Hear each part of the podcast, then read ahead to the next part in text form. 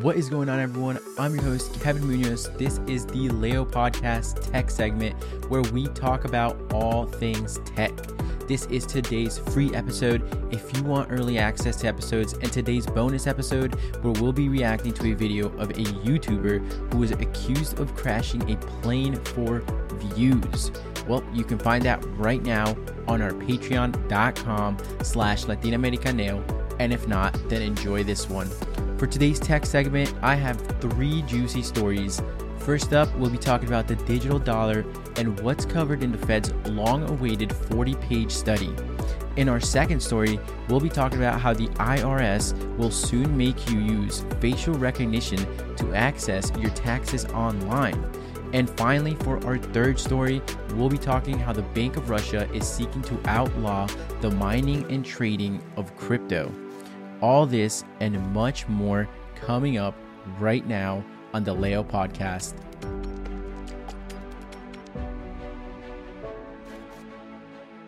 Kicking off today's first story is about the digital dollar. On Thursday, the Federal Reserve released a long awaited exploration of a digital dollar, but didn't exactly take a position on the issuing of a central bank digital currency.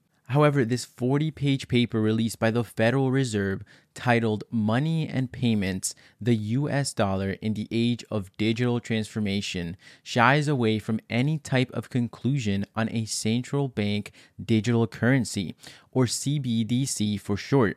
Instead, it explores the benefits of speeding up the electronic payment system at a time when financial transactions around the world already are highly digitized covering issues like financial stability risks and privacy protection while guarding against fraud and other illegal issues. The report even states a CBDC could fundamentally change the structure of the US financial system, altering the roles and responsibilities of the private sector and the central bank. The entire paper feels like they are tiptoeing around a subject that has sparked debate inside the Fed's top ranks, even though other central banks across the globe are already exploring the adoption of digital currencies. Unlike cryptocurrencies, which are typically run by private actors, a CBDC would be issued and backed by the central bank. This is different than electronic transactions that happen through large commercial banks in that it could give consumers a direct claim to central bank similar to physical cash. According to the Atlantic Council, there are about 90 countries that are already exploring or launching their own CBDCs. Specifically, China has already moved forward with its own product. There have even been suggestions that China's lead in the space ultimately could threaten the US dollar as the world's reserve currency.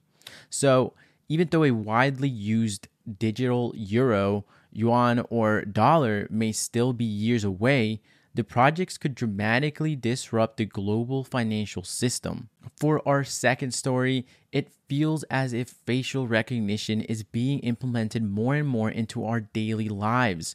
That's because it is. The Internal Revenue Service that you all know as IRS will require people who access and pay their taxes online to enroll in a third party facial recognition company starting this summer.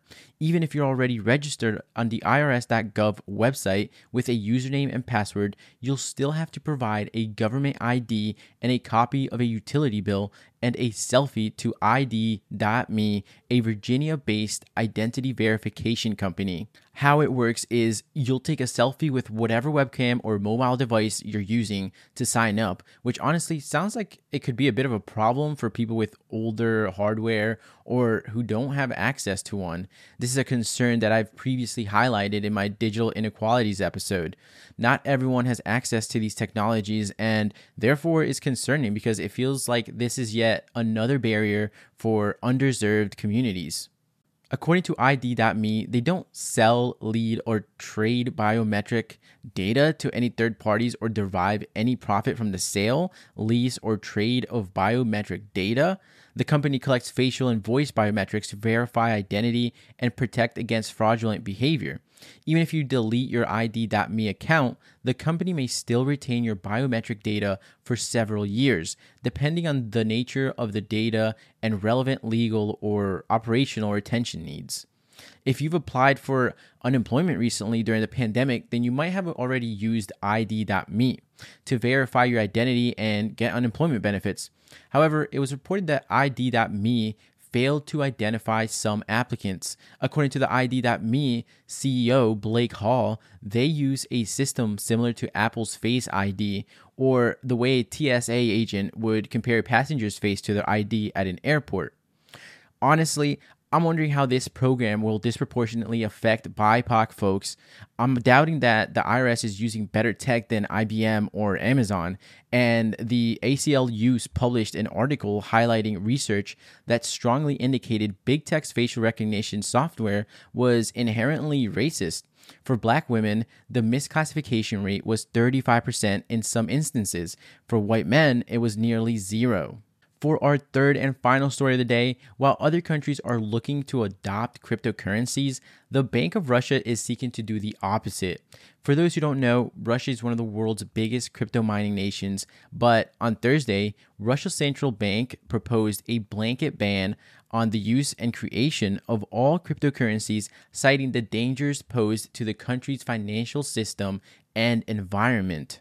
According to the central bank, they see crypto as a pyramid scheme that undermines the power of monetary policy. They mentioned that mining hurts the country's green agenda, jeopardizing Russia's energy supply and amplifying the negative effects of the spread of cryptocurrencies, creating incentives for circumventing attempts at regulation. As I mentioned before, Russia is home to a thriving mining industry, which became especially important after China labeled crypto related transactions illicit financial activity and vowed to root out mining of digital assets. This is due to crypto mining being energy intensive, requiring a large degree of computing power. Last year, Russia became the world's third biggest crypto miner after the United States and Kazakhstan, according to a Cambridge University data that was released in October.